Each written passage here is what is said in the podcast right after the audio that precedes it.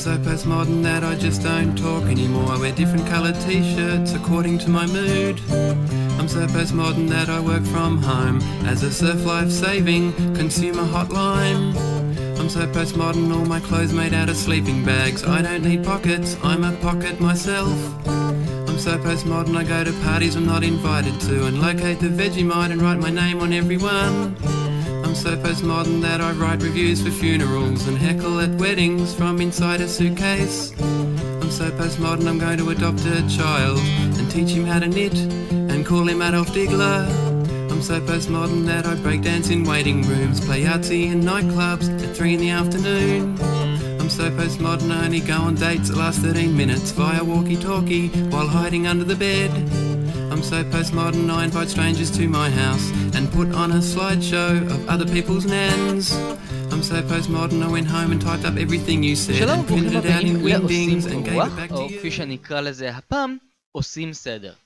במה אני הולך לעשות סדר? אני הולך לעשות סדר במושגים של קלאסי, מודרני, פוסט מודרני, ורגע לפני שאתם מעבירים אותי לפודקאסט הבא שנמצא אצלכם, אז רק רגע, אני באמת, אני איתכם. גם אני מסתבך ולא מוצא את הידיים ואת הרגליים כאשר מדברים על מודרני ופוסט מודרני וכדומה. אני בפרק הזה הולך לעשות בקווים מאוד גסים סדר בין uh, מה זה מודרני, מה זה פוסט מודרני, מה זה קלאסי לא בשביל להלאות אתכם בכל מיני הגדרות ותבניות וכדומה, כי יש לי פה אמירה ויש לי פה גם ביקורת מאוד מאוד חריפה נגד כל מיני הלכי רוח אקדמיים ו... טוב, חברים, תהיו איתי, אני הולך להיכנס פה לטיפונת הגדרות ואחר כך אני הולך לעשות מהפכה. אתם מוזמנים בסיום הפרק לצאת איתי לרחוב עם קלשונים ולפידים ולצעוד לעבר אוניברסיטת תל אביב. אנחנו מתחילים אחרי הקטע המוזיקלי הקצר הזה. טנסי וויליאמס המפורסם הוא מניאק סקסואליסטם. המושיב ככה כל העת חתולות על גג פח לוהט גם אצלנו כבר כותבים. מחזות לפי המודה מלך רץ עם תחתונים ואינסטלטור עם סודה. קראת את שייקספיר, ותתענג. קרא איך אוטלו את אשתו במטפחת חונק. איך מפת יוצא לו לסוח, עם שלוש מכשפות ועם רוח. את ברק מבשלות לו בלהט, משלפות ציפיות ותולעת. וגם המלט בחור עם יכולת, אך פשוט מאוהב בגולגולת.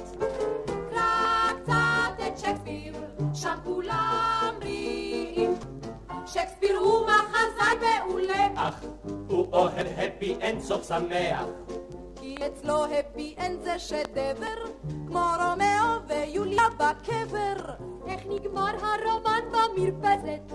רק תשעה הרוגים וכוס הסט.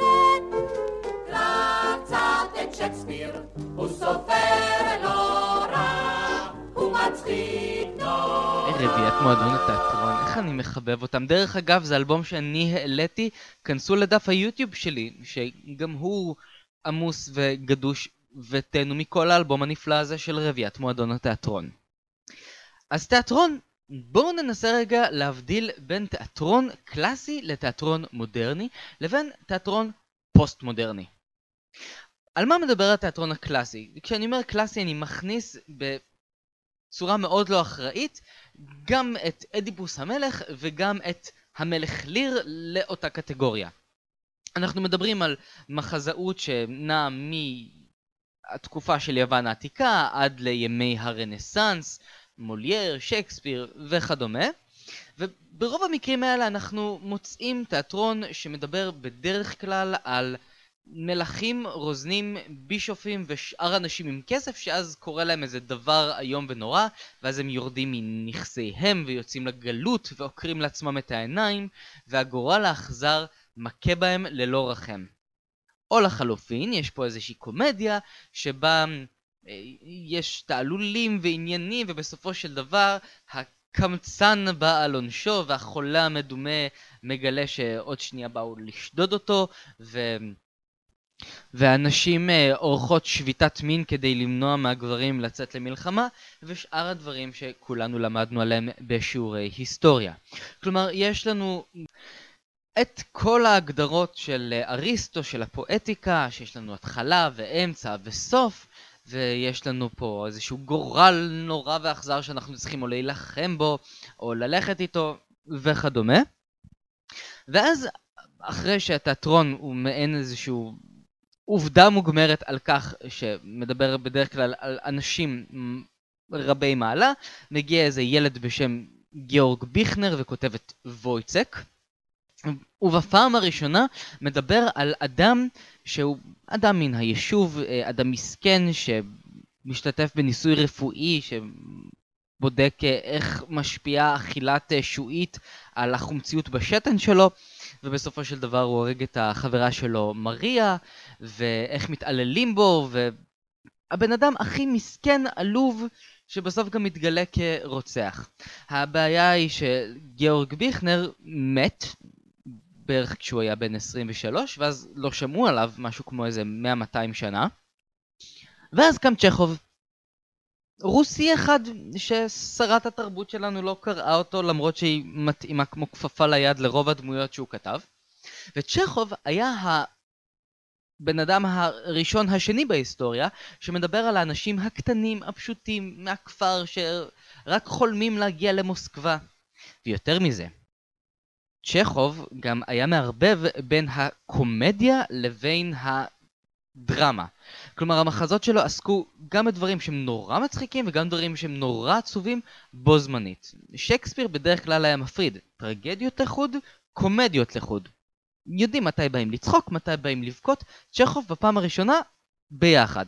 במחזה שלו אה, גן הדובדבנים, יש את אה, בעלת הבית ליובוב אנדריאבנה שקמה בבוקר, שואל אותה המשרת שלה למה את לובשת שחורים? והיא אומרת אני באבל על חיי.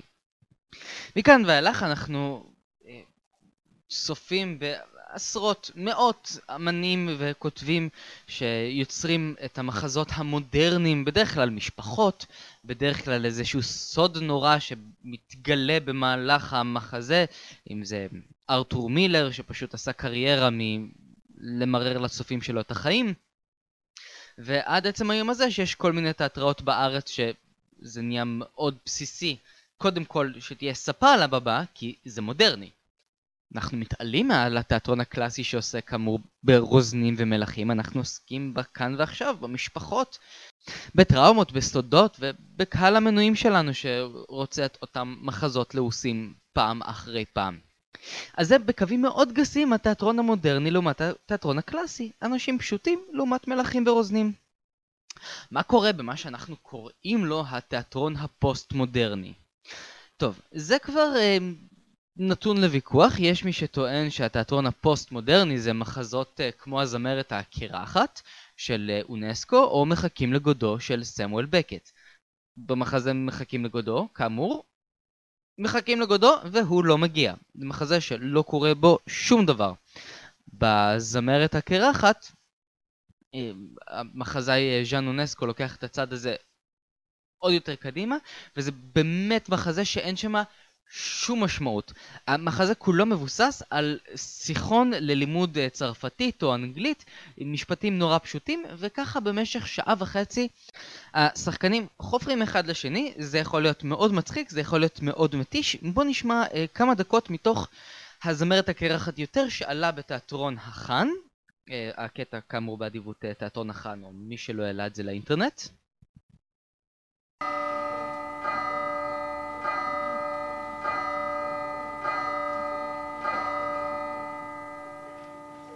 תראי מה זה, בובי ווטסון מת. כן, מתי הוא מת? למה את עונה המום הזה? אתה יודעת טוב מאוד, הוא כבר מת שנתיים. את זוכרת, היינו בהלוויה שלו, זה היה באחת וחצי. בטח שאני זוכרת, זכרתי תכף. אני רק לא מבינה למה אתה היית כל כך המום לראות את זה בעיתון. זה לא היה בעיתון. לפני שלוש שנים הודיעו שהוא מת. נזכרתי בזה באופן אסוציאטיבי. כואב הלב, הוא היה שמור כל כך טוב. הוא היה הפגר הכי יפה בכל בריטניה. לא נראה בכלל בגיל שלו. בובי מסכן. ארבע שנים כבר היה מת ועדיין היה חם. איזו גופה, וכמה הוא היה עליז. בובי מסכנה? רצית לומר בובי מסכן. לא, אני חשבתי על אשתו. קראו לה כמוהו, בובי. בובי ווטסון. היות שהיה להם אותו שם, אי אפשר היה להבדיל ביניהם כשראו אותם ביחד. חבל עליה. להישאר אלמנה בגיל כל כך צעיר. מזל שלא היו להם ילדים. אוח, רק זה היה חסר להם ילדים. ש- אתה יודע טוב מאוד שיש להם בן ובת. איך קוראים להם? בובי ובובי, כמו להורים. הדוד של בובי ווטסון, בובי ווטסון הזקן, הוא עשיר והוא אוהב את הבן, הוא בהחלט יכול לממן את החינוך של בובי. או, זה מתבקש. והדודה של בובי ווטסון, בובי ווטסון הזקנה, בהחלט יכולה מצידה לממן את החינוך של בובי ווטסון, הבת של בובי ווטסון. ככה האימא של בובי ווטסון, בובי, תוכל להתחתן עוד פעם. יש לה מישהו בראש? כן, אחיין של בובי ווטסון. מי, בובי ווטסון? על איזה בובי ווטסון את מדברת? על בובי ווטסון, הבן של בובי ווטסון הזקן, הדוד השני של בובי ווטסון המנוח. לא, זה לא הוא, זה מישהו אחר. זה בובי ווטסון, הבן של בובי ווטסון הזקנה, הדודה של בובי ווטסון המנוחה. מי, בובי ווטסון הסוכן הנוסע? כל הבובי ווטסונים הם סוכנים נוסעים. או, זה מקצוע! בכל זאת הם מצליחים בזה לא רע. כן, כשאין להם קונקורנציה. ומתי אין להם קונקורנציה? בשני, חמישי ושני. אה, שלושה ימים בשבוע? ומה עושה בובי ווטסון בזמן הזה? הוא ישן, נח. אבל למה הוא לא עובד בשלושה ימים האלה אם אין לו קונקורנציה? אני לא יכול לדעת הכל, אני לא יכול לענות על כל השאלות האידיוטיות שלך. הצד השני, והאפל מאוד, של התיאטרון הפוסט-מודרני, אה, הוא- הוא תיאטרון שבו לא קורה כלום, אבל ממש שום דבר. הייתי בכמה וכמה פסטיבלי תיאטרון בחיי, שבהם בן אדם יכל גם לעמוד בקרן רחוב עם שקית על הראש, לעשות קוקוריקו ולזכות בפרס הראשון. לא צריך שיהיה טקסט, לא צריך שיהיה מוזיקה, לא צריך שיהיה תלבושות, לא צריך שיהיה קהל בכלל. ממש מטשטשים את ההבדל בין תיאטרון לבין מיצג לבין הפרעה פסיכוזית נוירוטית. אני נשמע כאילו אני מלגלג, אבל מי שראה את זה בחייו, הוא בהחלט אה, ירעיף הרבה יותר תשמוצות ממה שאני מגדיר את המיצגים האלה, שלאחרונה ממש אה, מוגדרים כתיאטרון לכל דבר, והייתי בביקור באיזה פסטיבל תיאטרון בשיקגו לפני שנה, והדברים שאני ראיתי שם, סבל כזה אני מאחל לאויבים הגרועים ביותר שלי. אז זו הגדרה של התיאטרון הפוסט-מודרני, שהוא כבר לא ממש תיאטרון, ועם סיום ההגדרה המאוד מאוד גסה הזו, אני ארצה להמשיך הלאה, ולדבר על ההבדלים בין המוזיקה הקלאסית למוזיקה מודרנית ולמוזיקה פוסט-מודרנית, החלק הזה יהיה קצת יותר קצר. מוזיקה קלאסית, כולנו מכירים. מוצרט, בטהובן, באך, דברים שאפשר לזמזם אותם, לשיר אותם, לנגן אותם די בקלות. מוזיקה מודרנית, לעומת זאת, אה, זו מוזיקה שהיא גם כן, אפשר לנגן אותה על פסנתר בכיף. מה שכן, הצלילים שמה הם לא צלילים כל כך ערבים לאוזן, יש שם כל מיני אקורדים מוקטנים או מוגדלים, זה בדרך כלל נשמע קצת כמו קקפוניה. וכן, נוצרו לא מעט אופרות אה, על פי אמ- אמות המידה של המוזיקה המודרנית. אנחנו נשמע תכף אה, קטע קצר מתוך אה, האופרה וויצק, רק כדי שנבין אה, 15 שניות מה זה אומר.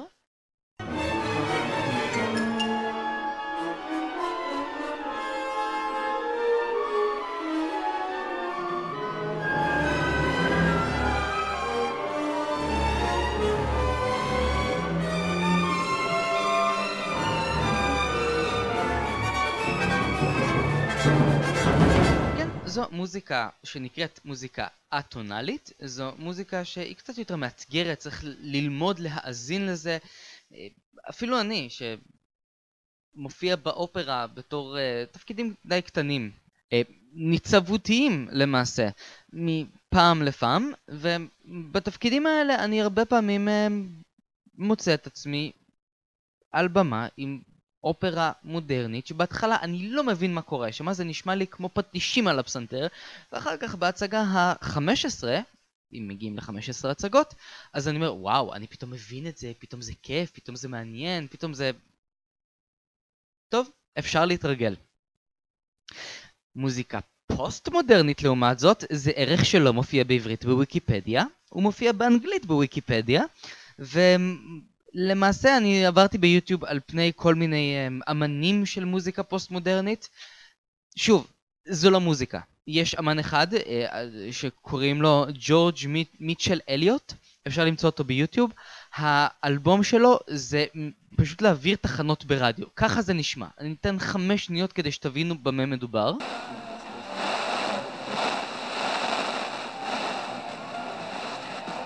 אמנים אחרים יכולים לערבב כל מיני סגנונות, אה, יש אמ- אמנית אחרת בשם אלן דג'ובה מוהבי, משהו שברחה מסנגל איכשהו, ויש לה אלבום שהוא אורך שלוש שעות, זה בערך אותה מוזיקה שהיא עולה יורדת עולה יורדת והיא מתנשמת ומתנשפת תוך כדי. ואנחנו עם הטעם המריר הזה שנשארנו, נעבור לחלק הבא, לחלק של אה, אומנות. במקרים של אומנות אנחנו שוב יכולים מאוד אה, להגדיר בקווים מאוד גסים את האומנות הקלאסית, מודרנית ופוסט מודרנית. מה זה אומנות קלאסית? כל מה שקדם להמצאת המצלמה, כאשר היו זקוקים לבן אדם שישקף את המציאות, יצייר פורטרטים של אנשים. כאשר הומצאה המצלמה, ולאמנים שעבדו כציירי פורטרטים לא היה בדיוק מה לעשות עם עצמם, הם התחילו להביע את הפנימיות שלהם אה, בעזרת אה, מכחול וצבע, ופתאום אנחנו יכולים לראות את פיקאסו, ואפשר למצוא את אה, דלי, ואפשר למצוא את גוגן, שככה חיפשו את עצמם במשך uh, הרבה זמן, עד שמצאו כל מיני שפות אומנותיות מיוחדות לעצמם. אפשר למצוא את זה גם בארץ עם אה, נחום גוטמן למשל, שבמשך כל חייו צייר שוב ושוב את אותם ציורים, כלומר את אותם נופים, את אותם פרדסים, אבל ברבות הזמן הציורים פשוט הפכו להיות הרבה יותר חלומיים ומופשטים, להשתמש במכחולים יותר רבים, זה כבר פחות נראה כמו אה, תמונה שעברה פילטר חמוד באינסטגרם, אלא תמונה שעברה פילטר ממש אה, מוזר באפליקציות קצת יותר מתקדמות, ואז זה ממש מטושטש ומרוח וכדומה. אז זה מה שנקרא אומנות מודרנית, ויש את זה בהרבה מקומות בעולם, ותערוכות וויכוחים מפה עד הודעה חדשה. אני רוצה לשים פה את הדגש ואת ההבדל מבחינתי בין אומנות מודרנית, שזה דברים שיכולים להבין אותם ברמה זו או אחרת, לבין אומנות שהיא כבר פוסט מודרנית, שזה אסלה באמצע המוזיאון, מה שעשה דושאמפ בצרפת בתחילת המאה הקודמת, והיום הפך להיות לאיזושהי מוסכמה, שכאשר נכנסים לאמנות מודרנית במרכאות, הציורים כבר לא נמצאים על הקירות, הם נמצאים על התקרה או על הרצפה, והם גם לא ציורים. זה שילוב בין ציור לבין פסל, לבין עבודת וידאו ארט, לבין אה, שחקנית שעומדת וחותכת לעצמה את הוורידים על רצפת המוזיאון. ערבובים של סגנונות, דברים uh, מעניינים, מוזרים, אבל בכל מקרה ממש צריך uh, לחשן קטן שישב לי באוזן ויסביר לי מה אני רואה, כי אחרת זה פשוט סתם נראה כאילו מישהו שפך פח אשפה באמצע החדר, פיזר את זה לכל הכיוונים ואמר, אוקיי, זאת אמנות מודרנית. אז נכון, יש פה שפה מאוד עמוקה שצריך להבין אותה, ומוסכמות, ורעיונות, והרבה דברים, אבל אני בתור הדיוט קטן מהרחוב לא, לא יכול פשוט להיכנס למוזיאון ולהגיד אוי זה כל כך נחמד לראות את הקיר הזה עם גרזן תקוע באמצע. זה אומר המון על הילדות שלי. והנה שוב אני חוטא כאמור למושגים וערכים מאוד ארוכים בוויקיפדיה ומגדיר בכמה משפטים את ההבדל בין אומנות קלאסית, מודרנית ופוסט מודרנית תחלקו עליי כמה שאתם רוצים, יש לי את עמוד הפייסבוק בשביל זה לאן אנחנו עוברים עכשיו? אנחנו עוברים לשירה. או, שירה היא קצת אה, כמו מה שיש לנו עם מוזיקה ועם אומנות. אנחנו מדברים על שירה קלאסית, שזה השירה של אה, ביאליק לצורך העניין. יש אה, משקל ויש חרוז והכל נורא נחמד, ובדרך כלל אפשר להלחין את זה גם בלי הרבה בעיות. ולעומת זאת, אנחנו יכולים לקפוץ הלאה לשירה המודרנית, שזה שירה בלי חרוז, בלי משקל. אה, דיברנו על זה בפרק אחר של עושים רוח עם אה, אה, צורי, על ההבדל בין נתן אלתרמן לנתן זך.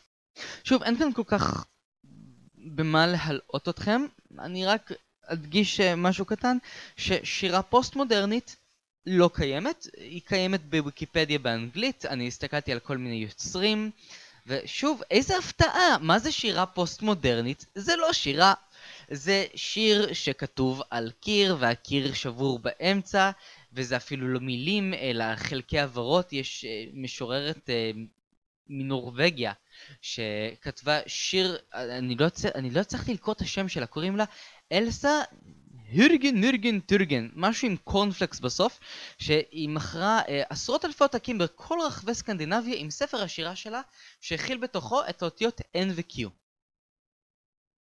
זו שירה כמו שאני מלכת אנגליה, אבל בסדר שיהיה.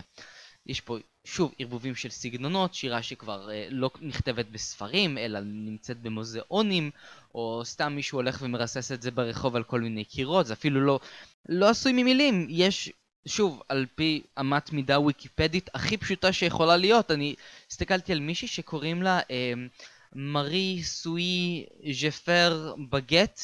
אני לא ממציא פה שום דבר, אני פשוט אין לי כוח להתחיל לקרוא שמות בצרפתית ואתם ממילא... זה יותר מדי מופרך מכדי שאני אוכל להמציא את זה! אז אותה מארי דה לה בגט!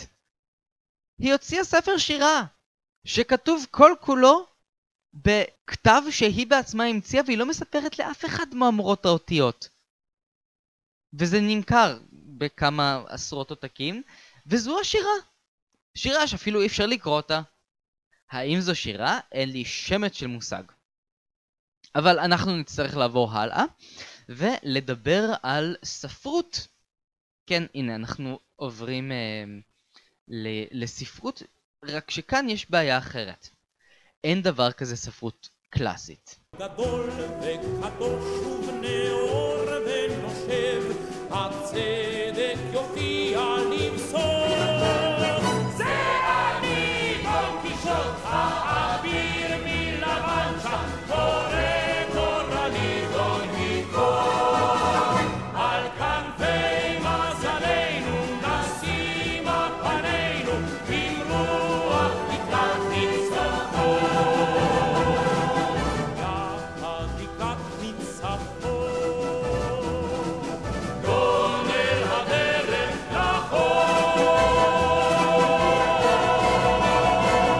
שומעים את השיר הזה? מתוך איש דה לה מנשה? על מה מדבר השיר? על דון קיחוטה. כאן מדובר למעשה ברומן האירופאי הראשון. הרומנים כפי שאנחנו מכירים אותם מבחינת פרוזה. לא סיפורים קצרים, לא סיפורי מיתולוגיה, לא שירות עתיקות, אלא פרוזה. זה מתחיל אה, רק בסביבות ה-200 שנים האחרונות, כאשר יש עיתונים יומיים וכל מיני חבר'ה כמו צ'ארלס דיקנס יכולים לפרסם סיפורים בהמשכים, ולאחר מכן לאגד את הסיפורים שלהם ב- בספר. וכך אנחנו יכולים לראות את אלכסנדר דיומה ואת ויקטור הוגו ושאר אה, כל מיני סופרים מדהימים שכותבים את הרומנים האירופאים, לא הראשונים אבל הראשונים ש... שהם שם דבר, ש... שאפשר להגדיר אותם כפרוזה כפי שאנחנו מכירים אותה. אבל במה עסק ויקטור הוגו וצ'ארלס דיקנס שהיו מה... מכותבי הרומנים הראשונים? הם עסקו באדם הקטן, המסכן, באנדרדוג, באנטי גיבור. בדויד קופרפילד היתום המסכן, באוליבר טוויסט היתום המסכן, בז'אן ולז'אן שנלחם בממסד המרושע שבסך הכל מנסה להכניס אותו לכלא כי הוא גנב שני פירורי לחם. אתם זוכרים שדיברנו בהתחלה בהתחלה על המחזות? הרומן, ה... מה שאנחנו מגדירים אותו, הרומן בהתחלתו, כבר נושק במידה רבה למה שאנחנו מגדירים בתור התיאטרון המודרני, שעוסק באדם הקטן. שוב, לא הייתה ספרות גדולה, כפי שאנחנו יכולים להגדיר את זה, שעסקה במלכים, רוזנים ומלחמות על הגורל, פשוט כי פיזית לא היה איך להפיץ את זה או לפרסם את זה. היו איגודים של סיפורים, דקמרון, גרגנטואה ופנטגרואל, אבל רומן כרומן, חוזר ואומר, לא היה. אז מה שאנחנו מגדירים בתור ספרות מודרנית, קשורה לתיאטרון המודרני, ולדעתי אין דבר כזה ספרות קלאסית. אז עכשיו אני יכול לעבור ברשותכם לספרות הפוסט-מודרנית? יפה. כי כאן יש לנו פה קצת יותר הגדרות. הספרות הפוסט-מודרנית זו ספרות שהרבה מאוד חוקרים מייחסים לג'יימס ג'ויס עם הספר שלו יוליסס שמתרחש כל כולו ביום אחד באירלנד כאשר לאופולד בלום הולך ברחובות דבלין הולך, הולך, הולך, הולך, מגיע הביתה. מה קורה בספר? כל מיני רמיזות לכל מיני הומרוס וכל מיני שייקספיר ושירת רולן ושירת אלסיד ושאר אמ, אפוסים גדולים ומעניינים. אבל מה מעניין? הדמות של לאופולד בלום? הדמות של אשתו, מולי בלום? לא. מה שמעניין בספר הזה זה המונולוג של מולי בלום שבמשך אה, משהו כמו 20 עמודים מתוארים המחשבות שלה בלי פסיקים בנקודות. אני חושבת לקנות דג מלוח, לא בעצם נקנה תפוחי אדמה, לא בעצם נקנה שמנת. אין פה לא דמויות, לא עלילה, כל מה שמעניין זה שישב מישהו בשם ג'יימס ג'ויס וכתב עשרות פסקאות שאומרות בעצם שום דבר. למה? כי ככה נראים המחשבות שלנו, ככה נראים החיים שלנו. באופן הכי בסיסי, מחשבה אחת רודפת אחרי מחשבה נוספת, ואין טעם להפריד את זה, ואין טעם להפוך את זה לאיזשהו סיפור מעניין, כי אלה החיים שלנו. אז לא מעניין התוכן, מעניינת אותנו הצורה. לאחר מכן יש uh, כל מיני כותבים כמו הרמן ברוך למשל, שכותב את הספר מוט וירגיל גם כן, בלי פסיקים ובלי נקודות ושום דבר, וזה מה שאנחנו מגדירים בתור הספרות הפוסט-מודרנית בספרות הכללית. דוד גורביץ' למשל כתב ספר בשם פוסט-מודרניזם, הוא מגדיר את אתגר קרת בתור הסופר הפוסט-מודרני הישראלי, כי הסיפורים שלו מודעים לעצמם, יש לו כתיבה מוזרה ומעניינת וכדומה. הוא גם מגדיר את אה, אורלי קסטל-בלום בתור סופרת פוסט-מודרנית, אה, גם כן כי יש פה עניינים של זרם תודעה, שמחשבה אחת רודפת אחרי מחשבה נוספת, וככה נוצרת איזושהי עלילה שאין לה התחלה, אמצע, סוף, אלא רצף של מחשבות. עשה את זה גם סמך יזהר בספר ימי ציקלג. אה, גם כן, אני האזנתי לספר הזה בקרינות המופלאה של ראומה אלדר בספרייה ללקויי קריאה, בה אני מנוי. 72 שעות שבה פשוט מחשבה רודפת מחשבה, ואין פה שום מטרה אה, לספר סיפור מעניין, אלא מטרה לחשף, להפנט. אוקיי? גם על זה דיברנו בפרק אחר, היה לי אפילו ראיון עם אה, חמוטל בר יוסף הנפלאה, חוקרת ספרות שחקרה את סמך יזהר. אז אה, זה מה שאנחנו מגדירים בתור ספרות פוסט-מודרנית. ולמה אני מספר לכם את כל זה? בואו נשמע איזה שיר קטן ואנחנו ניגש ישר לעניין שמדיר שינה מעיניי. הכל התחיל בווינה כשרופא למדיצינה יום אחד נשאר בלי מילה הנשמה. הוא חיפש פשוט פטנטים איך למשוך אליו פציינטים ופתאום גילה שיטה מחוכמה.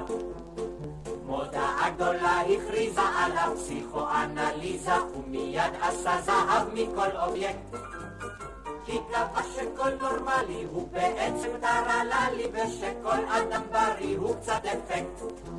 אוי דוקטור פרויד, אוי דוקטור פרויד. כל אחד זה סכיזופרן או פרנואיד.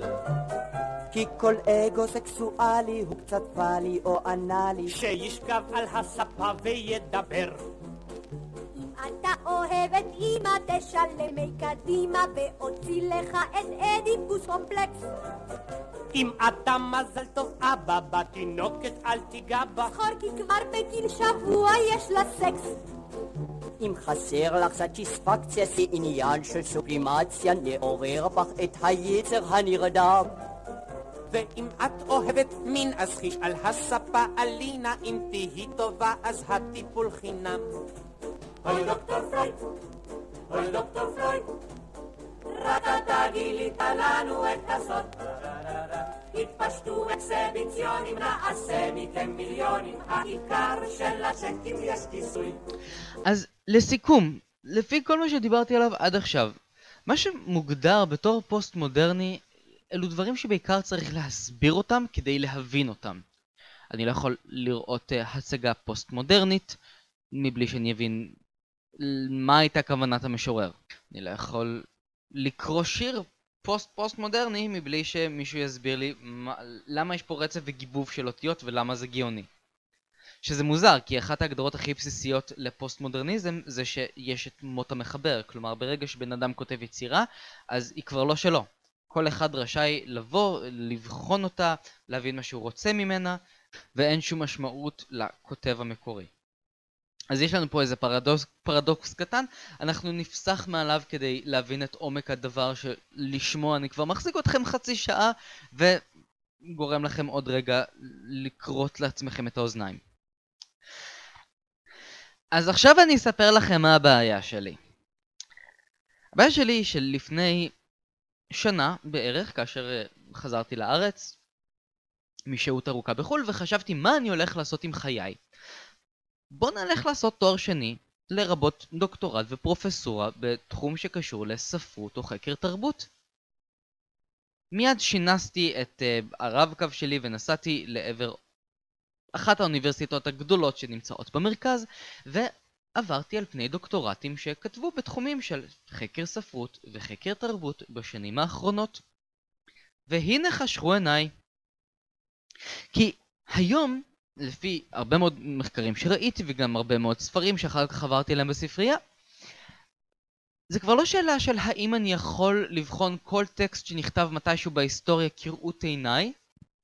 אני לא יכול. אני חייב. אני מוכרח. אני כמעט יכול להכליל ולהגיד שהיום אי אפשר להעלות איזושהי תזה או איזשהו רעיון מבלי שיכלול איזושהי הצעה מהפכנית כמו ששייקספיר בכלל היה אה, אפרו בריטי, או שהומרוס היה אישה יפנית. ואנשים מוכיחים דברים כאלה. זה נשמע מאוד מוזר, אבל יש מושגים למשל כמו קריאה קווירית, שאני קראתי לזה לא מעט, שדי יוצאת מתוך נקודת הנחה שכל סופר שחי על פני האדמה אי פעם היה הומו עד שהוכח אחרת. וממש בוחנים ספר ספר, פסקה פסקה, עד שמוצאים, או הנה, הוא מדבר בערגה על איזשהו גבר, או הנה, הנה המיניות הנסתרת שלו שניסו להסתיר בחברה הדכאנית והשמרנית במשך מאות שנים, מצאנו את הפתרון הנכסף.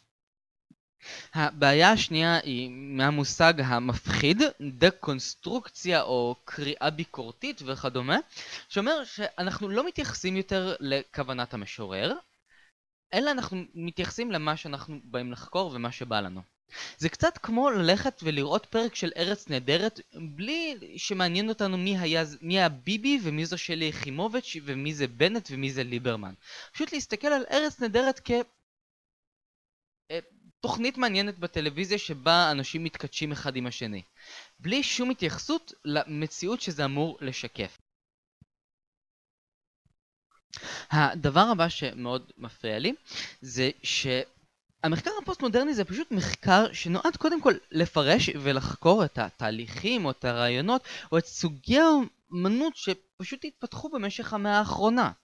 אנחנו דיברנו על זה שלפי הגדרתי פוסט-מודרניזם בדרך כלל עוסק בעטיפה החיצונית, אוקיי? ב- לא במה שמולי בלום אומרת בספר אה, יוליסס, אלא בעצם זה שמחשבה רודפת אחרי מחשבה, רודפת אחרי מחשבה, ואין באמת משמעות למה בדיוק כתוב שם. העטיפה מעניינת. במקרה אחר אני יכול לקחת למשל את האסלה של דושם, ששם אותה באמצע התערוכה כדי לשאול מה זו אמנות, מי קבע מה כן יפה, מה לא יפה. אף אחד לא מתייחס לאסלה, לצורה שלה, ליופי שלה, או דברים כאלה. מתייחסים לעצם הנוכחות שלה שם. שוב, מתייחסים לאריזה. או כמו שלמשל ניקח את השיר של נתן זך, מת המורה שלי למתמטיקה, אבוי למורה שלי למתמטיקה עצמו, מתה אשתו של המורה שלי למתמטיקה, אבוי לאשתו של המורה שלי למתמטיקה, אבוי למורה שלי למתמטיקה. כלומר, כדי לחקור או לבחון את הנפילים או הדברים המוזרים האלה שנחתו עלינו במהלך המאה האחרונה, היינו צריכים מושגים חדשים, היינו צריכים שיטות מחקר חדשות. הבעיה היא שבאופן שבו אנחנו שופטים את כלי ההגשה, כפי שתיארתי, באותם כלים אנחנו שופטים את האוכל שאותו אנחנו אוכלים. זה קצת כמו להיכנס למסעדה ולהגיד, hmm, לא טעים לי הכרוב הסיני הזה, החרסינה הזו ממש מכוערת ואני לא אוהב את מה שמצויר עליה. זה מאוד מוזר. ש... נהיה מאוד מקובל לחקור את ביאליק לפי אמות המידה שבהם חוקרים את נתן זך. וזה קורה המון. הדבר האחרון שככה מאוד חורה לי בעניין הזה, זה שמה שכיף בקריאה של ספרות או בחקר של ספרות או מחזאות וכדומה, זה קצת אה, לפרק את אבני הלגו שמהם נוצרו הטירות המופלאות האלה. מה זאת אומרת? כשלוין, עגנון, ארתור מילר או צ'כוב כותבים, אפשר לראות את הדרכים הנורא מעניינות בהם הם יוצרים השוואות בין דמויות. לראות איך אה, מובילים אותנו באף. איפה מוסתר האקדח במערכה הראשונה שאירע במערכה השלישית. להבין מה הדמויות במחזה רוצות. מה הן עושות כדי להשיג את מה שהן רוצות, ומה הן משיגות בסופו של דבר. מה המסר שמנסה להעביר לי הסופר או המשורר, ואיך הוא מעביר לי את זה? בעזרת אה, דימויים? בעזרת אה, מונולוג? בעזרת ויכוחים? יש המון דרכים. אבל היום זה ממש לא מעניין, איך אני משווה בין פרוקטור לבין הכומר הייל במחזה ציד מכשפות. הבעיה האחרונה דווקא התעוררה אצלי בתואר הראשון שעשיתי, כאשר למדתי באוניברסיטה הפתוחה ולקחתי כל מיני קורסים בתחום של חקר הספרות וחקר אומנות וכדומה. הבעיה הייתה שעד שהגעתי למשהו פרקטי שאפשר לדבר עליו, כבר נגמר התואר. למשל, בתחום של בלשנות, או תחום אחר, אה, קורסים שלמים פשוט עסקו במסכתות של עינויים בדמות אה, הבדלים בין הפונקציה הפאטית לפונקציה האמוטיבית לפונקציה המטה-לשונית לפי החוקר רומן יעקובסון. במשך סמסטר שלם לומדים הלשון, לומדים על אופנים של שימוש בלשון, אבל כל מה שעושים זה ללמוד מושגים, מושגים, מושגים, עוד מושגים, ובסופו של דבר לא עושים עם זה כלום. זה, דרך אגב, מאוד מפתיע שכאשר כן הלכתי לבדוק איך נראים אה, עבודות אה, דוקטורט וכדומה, ההתייחסות לכל אותם מושגים זה משהו כמו שני שליש מהעבודה. מה אמר רומן בארט, ואיך התייחס פוקו, ואיך אה, אני מקשר את הנושאים של העבודה שלי לבין הרעיונות שמובילים את המין האנושי במאה ה-20. אגב, הדרמפון האינטלקטואלי הזה, הסבון ללא סבון, אקדמיה ללא אקדמיה, היא הובילה לאחת הגאוניות הכי מדהימות שנתקלתי בהן, זה שבאוניברסיטה הגדולה שלא אזכיר את שמה, לומדים בלשנות בלי ללמוד שפות. מה עושים? פשוט לומדים את התיאוריות של חומסקי על איך חוקרים שפה, רק שלא חוקרים שפות. זה מוזר, אבל עובדה קיימת בשטח. הדבר האחרון שגורם לי למצמוצים עצבניים, טיקים בעיניים וגירודים בכל הגוף, זה הפיכה של חקר ספרות לסוג של מתמטיקה. כאן אני יכול לנקוב בשמות כמו שלומית רמון קינן או בנימין הרשב שכתב את הספר הבלתי קריא בעליל ריתמוס ומשקל בשירה המודרנית שזה פשוט לקחת את בני גורן, בני אספיס ולקחת את התיאוריות שלהם ולהפוך את זה לבוא נחקור אה, שירה בעזרת אה, פרמטרים וגרפים ופרבולות ועניינים וטריגונומטריה שלמה כדי להבין איך הולך לשיר גנן גידל דגן בגן. זה נורא מוזר אבל זה קיים. במובן אחר אני למדתי קורס של שלומית רמון קינן בשם הפואטיקה של הספרות, שממש הפכה אה, למתמטיקה. אה, מושגים כמו המישור הבדיוני המשוחזר, הנחת הפונקציאליות הסלקציה האמנותית, המישור שמשקיף על עצמו, הנן, הסנס של הנונסנס של האומנות, של השירה של אחותי הצולעת שהלכה לפני... בחייאת, מדובר כאן בלימודי ספרות. לא צריך פסיכומטרי 700 בשביל לקרוא שיר. אז נכון, יכול להיות שאני מדבר אה, באופן אמוציונלי כי לא הצלחתי להבין אה, טקסטים או ספרי מחקר שאמורים אה, להראות לי כמה נפלאה הייתה השירה של יונתן רטוש. אבל עדיין יש כאן לדעתי משהו מאוד פתטי בניסיון לשוות לתחומי מדעי הרוח, נופח של מדעים מדויקים. מישהו בי ילד, מישהו בי מישהו לתכלת, בי נושא אליו, משהו הומה בי חרש וממתין, ואני יודע רק בשנים האחרונות אני התחלתי להבין מה הכוונה בלקרוא סיפור או ספר. למדתי ספרות בתיכון, קראתי ספרים, קראתי ספרים על ספרים, אבל איך קוראים ספר? אף אחד לא לימד אותי ואף אחד לא חשב שזה דבר שצריך ללמד. גם להסתכל על אומנות חייבים ללמוד. וגם להבין סרטים, או להבין תיאטרון. אנחנו חייבים ללמוד את הכלים שמהם הדברים האלה בנויים. לא סתם לקרוא טקסט ולהתחיל לנתח אותו. להבין ממה מורכב הטקסט, מה, מה זה אנשה, מה זה אפיון, מה זה מטונימיה, מה זה אקספוזיציה, מה זה הרמז, מה זה אינטרטקסטואליות וכדומה. אני אומר את זה כי לדעתי יש פספוס מאוד גדול בכך שכל כך הרבה תלמידים לומדים היום בתיכון ופשוט לומדים להכיר חומר מאשר ללמוד, לבחון ולהבין בעצמם.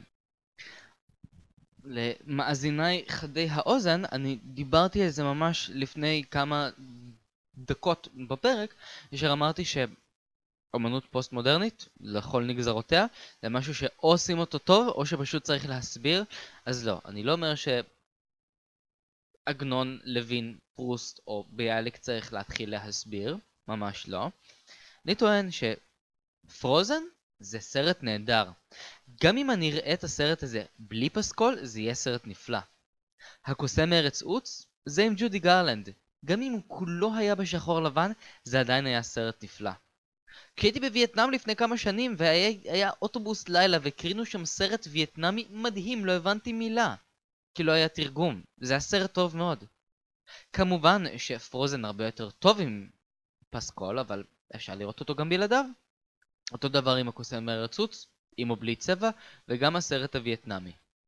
אני חושב שהנאה מספרות יכולה להיות הרבה יותר מעניינת ומרובדת אם מבינים אותה כמו שצריך. כמו למשל הסיפור האדונית והאוכל, שזה סיפור נהדר בזכות עצמו. אבל כאשר מתחילים להבין את המושג הזה של ארמזים, ולהבין שלא סתם קוראים לה יהודי יוסף, ולא סתם קוראים לה אה, אדונית הלני, יש סיבה לכך. יש פה עוד נופח. עוד ערוץ, עוד תשתורת שאני מקבל בתור קורא, והנאה הופכת להיות ממדהימה למושלמת פלוס. אותו דבר עם אליס בארץ הפלאות. ספר הילדים האולטימטיבי. מישהו מהילדים נהנה מהספר בגלל שהוא מבין את ההקשרים למתמטיקה? ממש לא. אבל מי שמבין את זה, נהנה מהספר פי כמה וכמה. נכון, לפעמים ההנאה צריכה להיות מאוד uh, טבעית ופשוטה, בלי להתחיל uh, להתברבש ולהסביר את הכוונות uh, הנסתרות של המשורר, אבל היי, לפחות אני רוצה שתהיה לי האופציה. רק שלושים שניות נותרו לי, רק שלושים נותרו לי, רק שלושים, כן רק חצי דקה, כן יש לי רק שלושים בקושי, רק חצי דקה בקושי להשלים את הבאז בין הדקה, לגמור את הקווים כולם רק, הפעם בלי לשכוח, תנו לי קצת למרוח ומהר לברוח, עד שליגרני אמצא סוף סוף, אמצע מנוח, עם מדליית הזהב אשכב לי על הגב משם ועד עולם. אל המטרה אני כבר מתקרבת, אף שכל חלקה טובה אצלי כואבת, אך אני אמשיך גם בלי גרון, אני אשיר עד המיתר האחרון. רק שמונה תיבות נותרו ודי, אבל אני חוששת לשלומן של רעותיי. כי